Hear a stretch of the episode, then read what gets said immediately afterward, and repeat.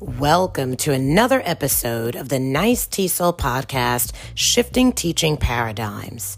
Every year, NYS TESOL hosts a conference where teachers, researchers, and administrators can collaborate, receive essential professional development, and connect with the purpose of enriching the lives of the students we educate.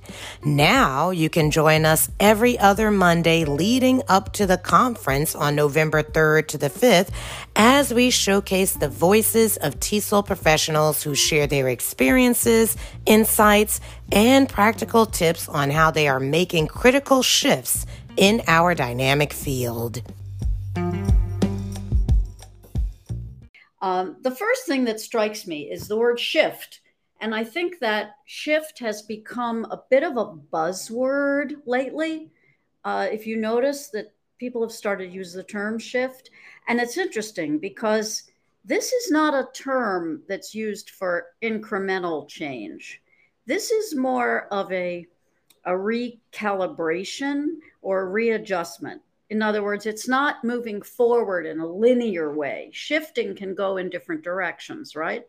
So this is the key, I think. Is it we're not saying what we're doing is wrong. What we're saying is that it needs enhancements. We have to expand our perspectives of what learning means for the students we have today.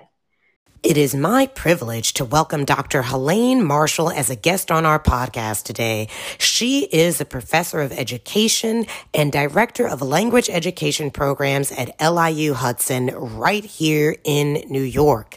She teaches courses in linguistics and multicultural education in face to face, blended, and synchronous online formats. Her research interests include culturally responsive sustaining education, students with limited or interrupted formal education, non traditional teaching of grammar, and instructional technology, especially flipped learning. In working with Hmong refugee students in Green Bay, Wisconsin, Dr. Marshall developed a culturally responsive, sustaining pedagogical approach known as the Mutually Adaptive Learning Paradigm, or MALP. She has published articles on MALP in ELT Journal and TESOL Journal, among others. She has been a dedicated member of NYS TESOL for many decades and, of course, will be presenting at our conference in person in November.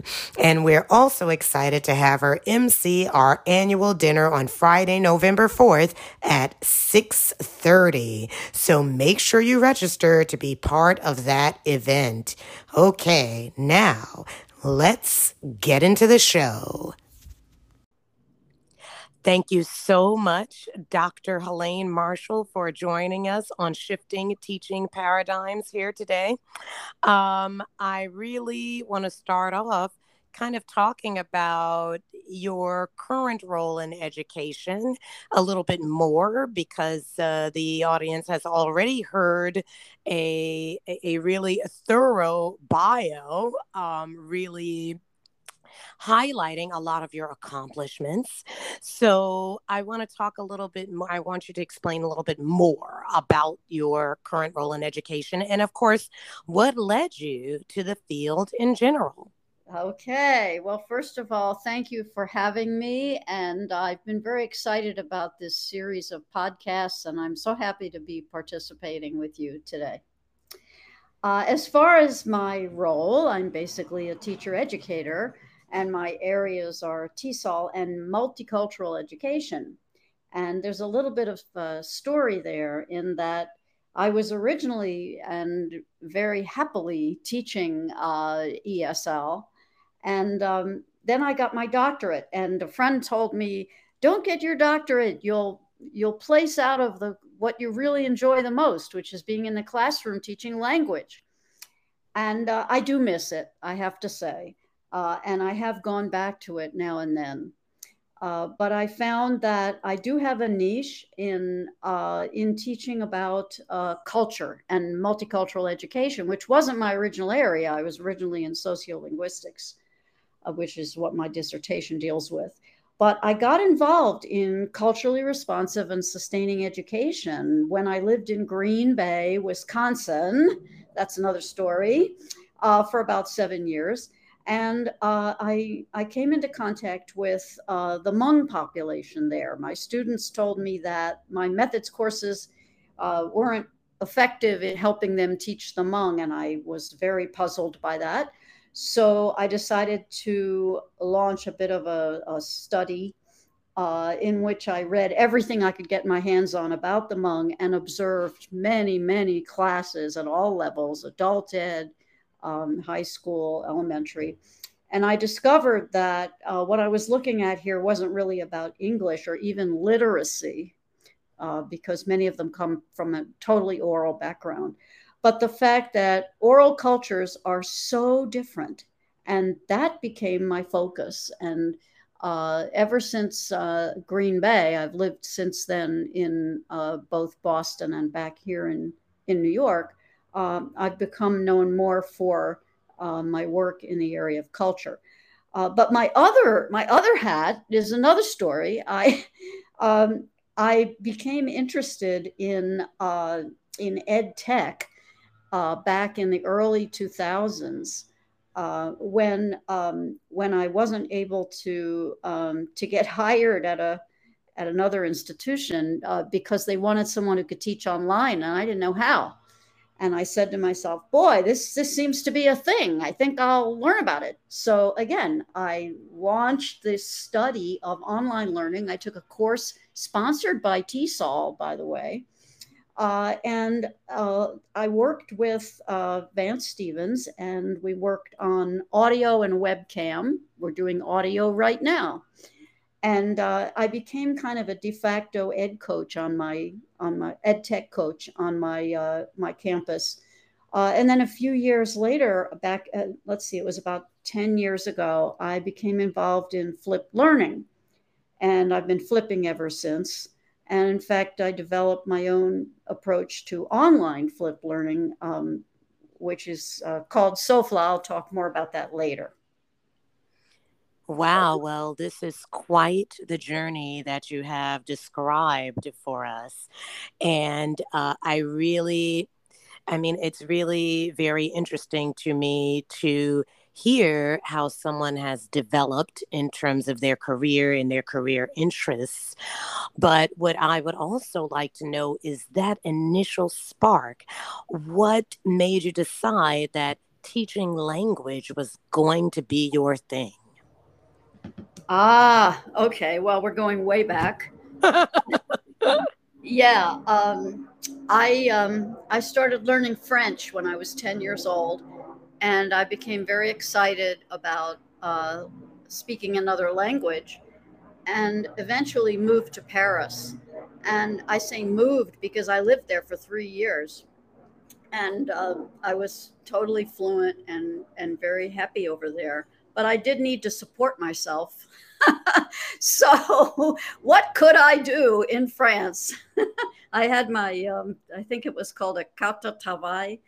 Um, in any case, uh, I became an English teacher. And uh, then I came back to the States and I thought, oh, well, I could teach French. But someone told me, you know, I had a hard time finding a job as a French teacher. And they said, well, you could teach English. And I said, but this is the United States. I, didn't, I didn't know anything about the field at all. And they said, well, you know how you taught English, you know, overseas. Well, you know how to do that now. So why don't you do that here? so I um, I got a job at NYU and taught there for a couple of years. But then I realized I could get a degree in this thing called TESOL. So I went back to school and I got my degree. Is that what oh, you wanted to know? Uh, it is. It, it is exactly what I wanted to know. But can you? What is what is travail? What what is this? I'm sorry, what is? You said carte travail, or you said you got your you got carte travail or something when you were in France in Paris. Oh, a carte travail. You have to have papers, working papers. Ah, okay. Yeah. Yes. Yeah, uh, you have to be authorized to work you know, okay. not, not, be a tourist on vacation, be a resident. You have to establish residency and show that uh, that you want a job and that an organization will hire you. Okay, now I'm going back to something that you said uh, when you were describing your journey, which was that you did not know how to teach online. I mean, uh, it just uh, being very familiar with your work at this point, um, you know, how involved you are in flipped learning, uh, in, of course, developing SOFLA, synchronous online flipped learning approach.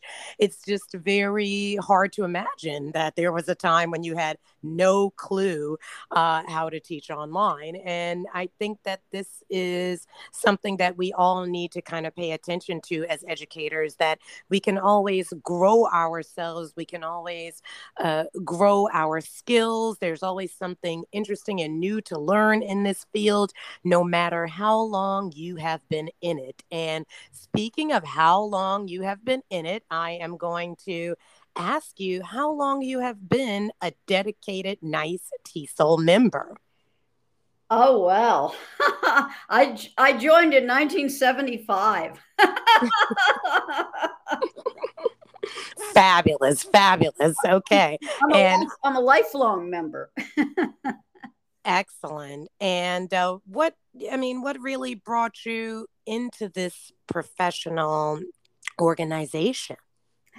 Yeah, well, um, well, I joined TESOL actually, the big one in 1974 uh, and I, I don't actually remember the impetus, but I, as I said, I was teaching uh, at NYU. I was also working at the ERIC Clearinghouse for Languages and Linguistics, and I was doing abstracting and indexing. And uh, they paid for me to go to TESOL in 1974 and and be at the booth.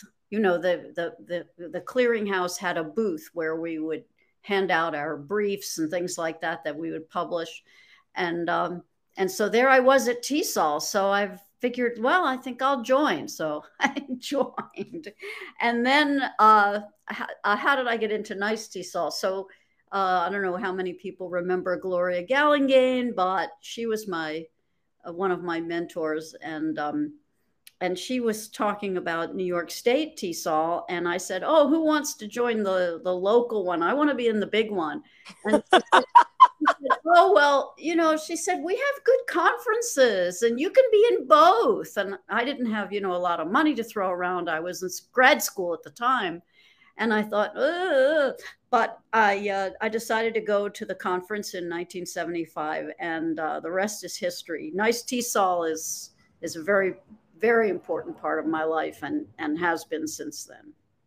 And we're so glad that you just that you decided to give the local chapter a chance. We're so happy that that happened. Um, so i really would like to uh, go back to something that you said about uh, learning French, right? So, uh, you know, a lot of our audience, obviously, we're language teachers. Maybe some of us at some points have endeavored to learn another language ourselves. And I'm just wondering about a positive. Can you take us back to a specific, maybe positive experience uh, learning French? Well, I think my my entire family um, were Francophiles, so I was kind of born into listening to Edith Piaf and Yves Montand, and uh, I just I had French like in me before I even walked into the classroom. Uh, but it was very positive in that I was in a very small class. I was young, uh, still um, still in that in that in that critical period for for learning a language. And uh, it was more like games. It was more like a fun kind of a, of a class. And we met every Saturday. It was not part of school. So it wasn't required of me. Uh, I didn't have tests. And it was a very freewheeling type of class. Uh, and I did that for about five years till I was uh, 15. And I started studying it in school. So by the time I studied it in school, because I'd been studying Latin for a couple of years, when I started studying French in school, I thought it was a little frustrating because I didn't think of French as as tests and homework. I thought of it as a language. so I had to make a bit of an adjustment there. But in any case, I eventually um, took the advanced placement test and became a French major in college. And and uh, you know, as I said, then I I moved to Paris. So it all worked out.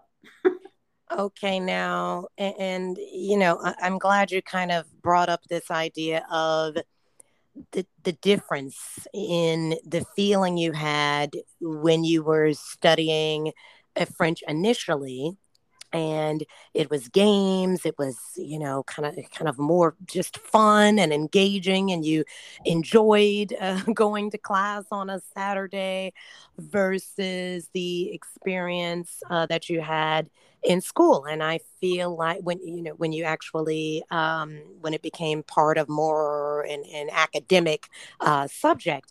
And I, I feel like now as educators, we're trying to get back to that feeling of eh, total engagement, of eh, having students be excited to bring themselves, their experiences into their language learning.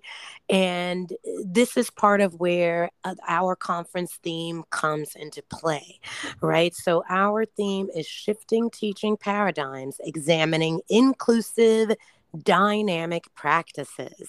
So, I would, of course, like to get your interpretation of this theme. Mm. Okay, well, the, the first thing that occurs, by the way, I was very excited to see that this was the theme. I know every year the conference has a theme and, uh, you know, it, it draws people in to get energized about a particular uh, concept. And uh, this one really interested me, um, which is one reason why I wanted to talk with you today. Um, the first thing that strikes me is the word shift. And I think that shift has become a bit of a buzzword lately. Uh, if you notice that people have started to use the term shift, and it's interesting because this is not a term that's used for incremental change. This is more of a, a recalibration or readjustment. In other words, it's not moving forward in a linear way. Shifting can go in different directions, right? So this is the key, I think. Is it we're not saying what we're doing is wrong. What we're saying is that it needs enhancements. We have to expand our perspectives of what learning means for the students we have today.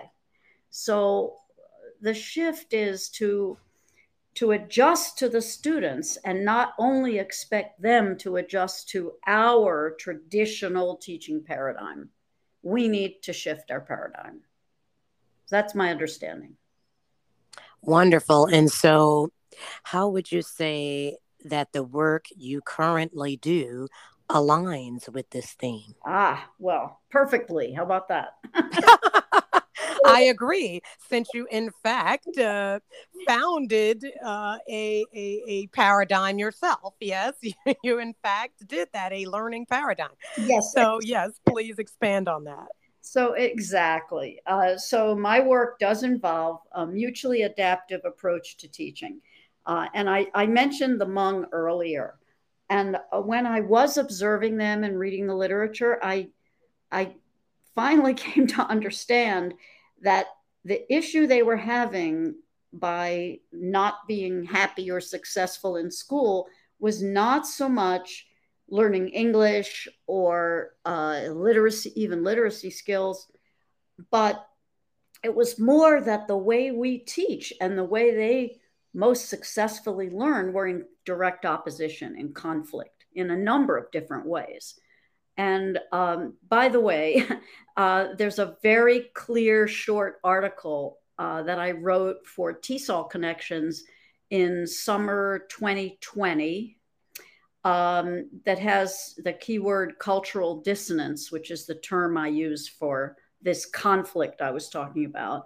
Uh, if someone wants to see this explained, you know, in print somewhere online. Uh, but anyway, I examined um, these different aspects of teaching and learning, and I developed a paradigm. It's called the mutually adaptive learning paradigm. And it takes elements of the learning paradigm of, of most of our students and uh, the model of teaching we use. Now, this is not a method, okay, which is interesting because people try to put put a label on this paradigm, but it's cluster of principles, which is what a paradigm is, really, right? It doesn't tell you exactly what to do. It tells you the underlying rationale and conceptual basis for what you are going to do. Because what you're actually going to do in the classroom will depend upon the students you have in front of you.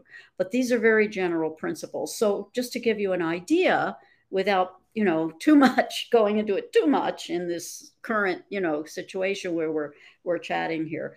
Um, basically our traditional approach to education is to prepare students for life after schooling right? What their next step is for the future prepare for the future and help them become independent learners right? Be able to be on their own without us or without each other even. And the third is to perform critical thinking tasks. And that's another important piece. They have to be able to think in a certain way. You know, all of these types of tasks we give them, decontextualize, like uh, multiple choice and fill in the blank and all of that. And based on the way we think, you know, in school, which is comparison and contrast, cause and effect, all that sort of thing. Um, but that's not at all what many students are looking for. Uh, they're looking more to become interconnected with each other, with the teacher. Um, they're looking more for performing tasks that are immediately relevant, not about the future, and practically meaningful to them, not necessarily these decontextualized tasks. And also, they like to share responsibility which can get them in trouble sometimes, right? They're really into helping each other. So it, it's a very different way of looking at learning and education. So for MALP to work, teachers have to make a paradigm shift. It's it's very demanding because they have to give a little, and um, you know the specifics of MALP. As I said, you can see them in articles, or particularly that one very short one in TESOL connections. And also, I'll be demonstrating MALP at the conference in the fall. Fabulous. Uh, great. So, um, of course, we are in the middle of talking about educators shifting their perspectives, their, uh, I want to say, their thought process in terms of what and how exactly they are teaching and uh, perhaps how they are looking at their students uh, in class uh, mm-hmm. uh, as, as holistic beings so um, and now if educators if if we can get many educators on this boat, on this path, where they are actually able to shift their thinking in terms of what we are discussing here. What kind of impact do you predict this will have on education in the future? Hmm. Well, I guess I would approach it through the lens of my own work on MALP. And I think what happens is when we embrace the oral cultures that many of our students come from, and we don't see them in a deficit way, but we see the whole student. We see what they bring with them, we see what they prioritize. Then what we can do is blend what they bring and their perspectives with what's new that they're finding here and then they become enriched rather than seeing education as a trade off. And I think that applies not only to the students that I'm talking about, the ones more from oral cultures, but for many of our students, they see it as a trade off that they have to trade in at the door some of their own priorities, their own ways of thinking, their own being, their own identity. They have to trade off pieces And I think that when you work holistically, they're adding, they're not trading. And we know from the literature that bilingual and, and in fact, multilingual and multicultural students are happier students and more successful students in the long run than students who are forced to choose just, you know, one language, one culture, right? We know this in our field. So I think that's what it's going to look like. Okay. And uh, I mean, there are so many different facets of uh, of your work um, in terms of your focus on multicultural education, your focus on um, the, the synchronous online uh, flipped learning, right? Um, in terms of, again, this paradigm that you have developed MALP and of course the hat that you wear as a an educator of teachers right so uh, what part of all of those different hats that you wear would you say is the most fulfilling that that's like asking me to choose what's my favorite child you know I mean, you know, I gave birth to these, uh, the MALP and the Sofla. I love them both. But I guess to answer your question a bit differently, um, I would say at the moment, if you're asking me in 2022, you know, it would probably be a different answer at different times in my career. But I think at this time in my career, uh, what's most fulfilling for me has been mentoring. And uh, I've discovered that I have a really strong urge to share what I've learned over many decades, and it is many decades, five decades. Self reveal there. Um, well, you already know I'm a longtime member of NYS TESOL. Exactly. exactly. Uh, but in any case, I've had many amazing mentors throughout my life, and they've guided me and supported me in all the different pathways I've taken professionally. And um, I enjoy seeing younger colleagues develop and become known for their contributions, whether they're taken from my work or whether they represent their own, their original work. And uh, in fact, I just participated this past year in a mentoring program sponsored by uh, IALLT. It's it's a small organization. You may not have heard of it. It's it's the International Association of Language Learning with Technology it's it's a wonderful organization if you're interested in instructional technology. Um, in fact, their conference next year is going to be in New Orleans. Hey, why not? Uh, anyway, I did a video interview with them, and it's posted online. And my mentee and I shared our uh, experience in the program, so that was kind of fun.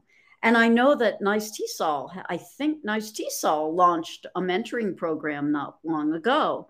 So if anyone listening is interested in mentoring, either as being a mentor or becoming a mentee, I would encourage you to participate. I got so much out of it that I didn't expect, and so did my mentee. Um, it can just be a, a wonderful experience for both both parties. So I guess that might not be what you expected, but in terms of most fulfilling, but that's that's the way I feel right now.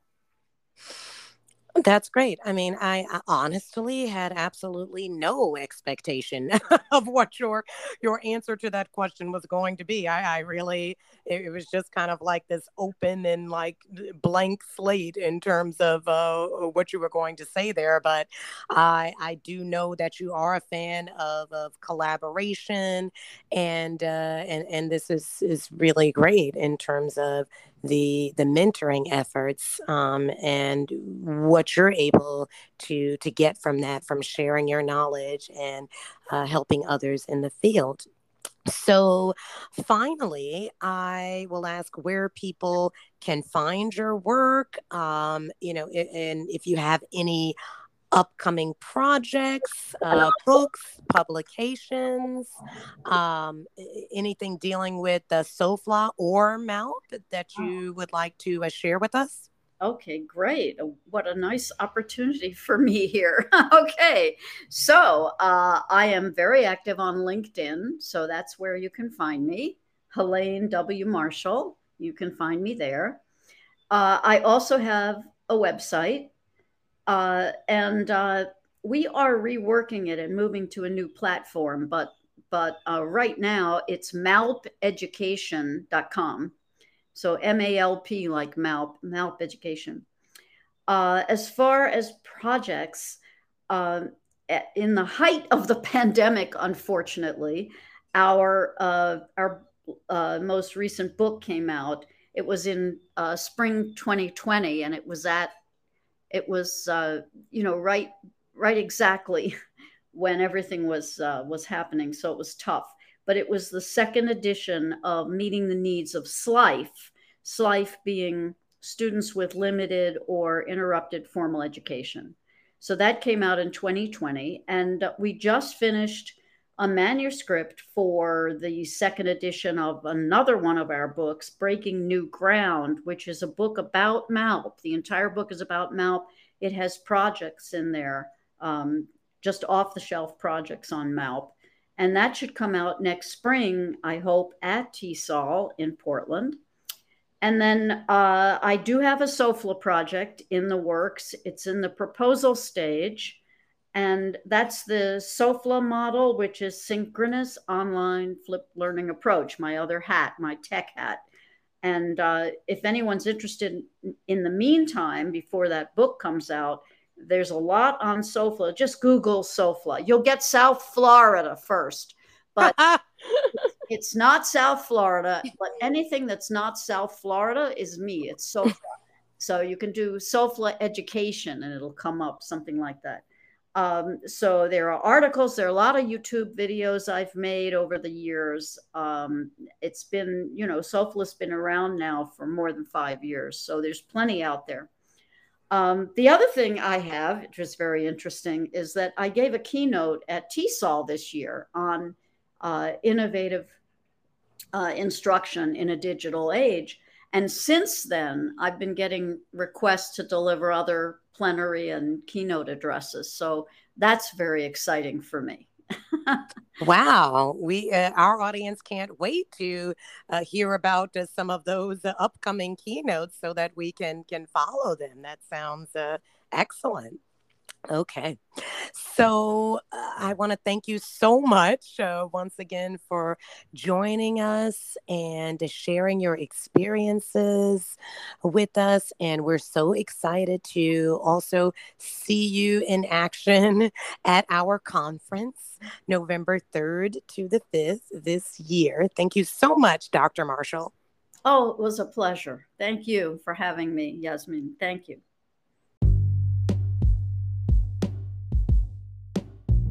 Thank you for joining NYS TESOL's Shifting Teaching Paradigms podcast. Tune in every other Monday for more powerful TESOL educator talk.